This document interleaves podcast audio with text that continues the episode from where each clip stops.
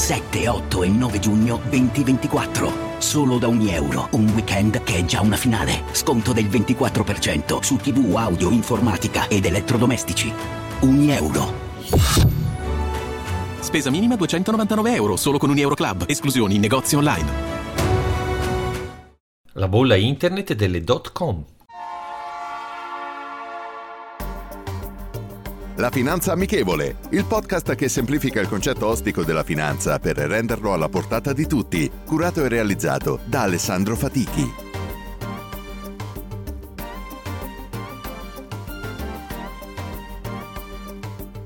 Benvenuti ad un nuovo episodio della Finanza Amichevole.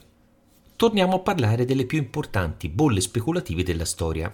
Una delle più recenti riguarda quelle delle cosiddette dot com, la bolla, che si sviluppò dalla fine del 1998, raggiungendo l'apice a marzo del 2000, con il successivo crollo verso la fine del 2001. Per avere un'idea delle dimensioni di questa bolla, l'indice Nasdaq passò da un valore di 1466 punti ad agosto del 1998, raggiungendo il picco massimo il 10 marzo del 2000 a 5132. A settembre del 2001 l'indice era tornato ai valori del 1998 in area 1600 punti. Partiamo con spiegare come si è sviluppata, come tutte le bolle. Con la fase di estrema fiducia degli investitori verso un settore oppure verso un'azienda, in questo caso riguardava tutto il settore tecnologico e qualsiasi azienda avesse a che fare con la tecnologia.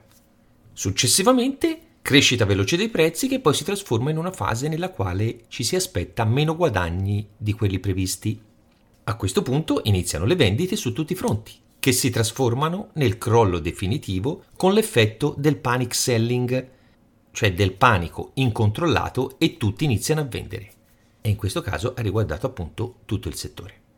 Il termine dot com nasce per definire quella che è la new economy, cioè il passaggio dall'economia tradizionale a quella telematica e delle nuove tecnologie. .com perché rappresenta l'estensione dei domini internet a carattere commerciale. La New Economy rappresentava il futuro, la rete, il mezzo dove tutto si sarebbe svolto soppiantando i metodi classici sin qui avuti, cosa che poi è avvenuta realmente in buona parte. Il punto di partenza della New Economy venne assegnato alla quotazione di Netscape nel 1994, che non è stato altro che il primo browser di navigazione sul web, una vera rivoluzione. Il principale browser di navigazione prima dell'avvento di Microsoft Explorer, che con il tempo lo ha soppiantato sino a farlo sparire nei primi anni 2000. Boom di tutte le aziende che sviluppavano il loro business su internet e tutto quello che aveva un suffisso .com oppure .net e indistintamente saliva anche se le aziende non avevano profitti o piani di sviluppo, oppure semplicemente perché avevano aggiunto questo suffisso indipendentemente dal loro business. Mensilmente si assistevano a IPO, cioè offerte pubbliche iniziali, di aziende di qualsiasi dimensione, che sfruttavano il momento d'oro per raccogliere capitali e tutto cresceva a multipli impressionanti.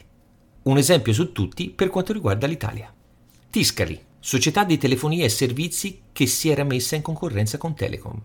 Si quota sul mercato il 27 ottobre 1999 al prezzo di collocamento di 46 euro.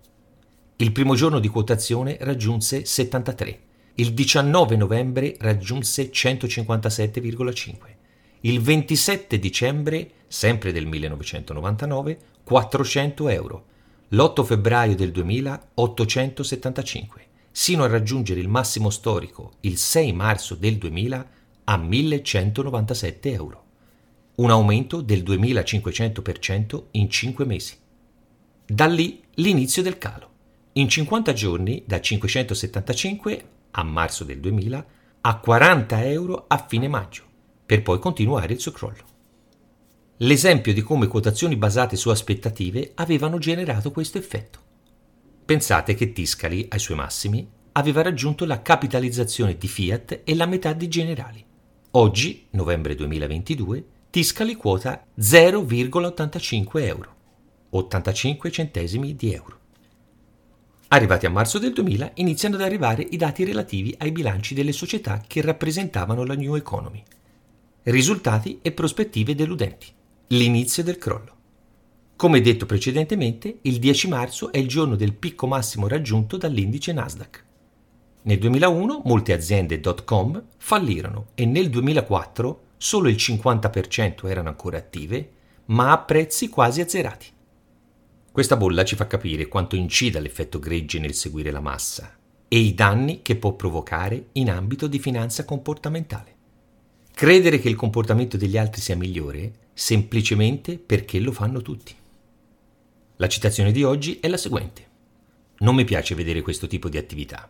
Alla fine, se questa bolla scoppiasse, penso che la gente sarà lasciata con il cerino in mano e non voglio essere lì intorno a quando succederà.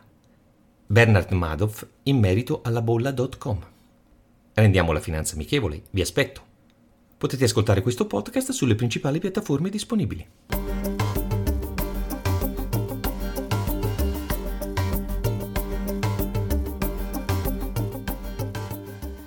I'm Sandra, and I'm just the professional your small business was looking for. But you didn't hire me because you didn't use LinkedIn jobs. LinkedIn has professionals you can't find anywhere else, including those who aren't actively looking for a new job but might be open to the perfect role, like me.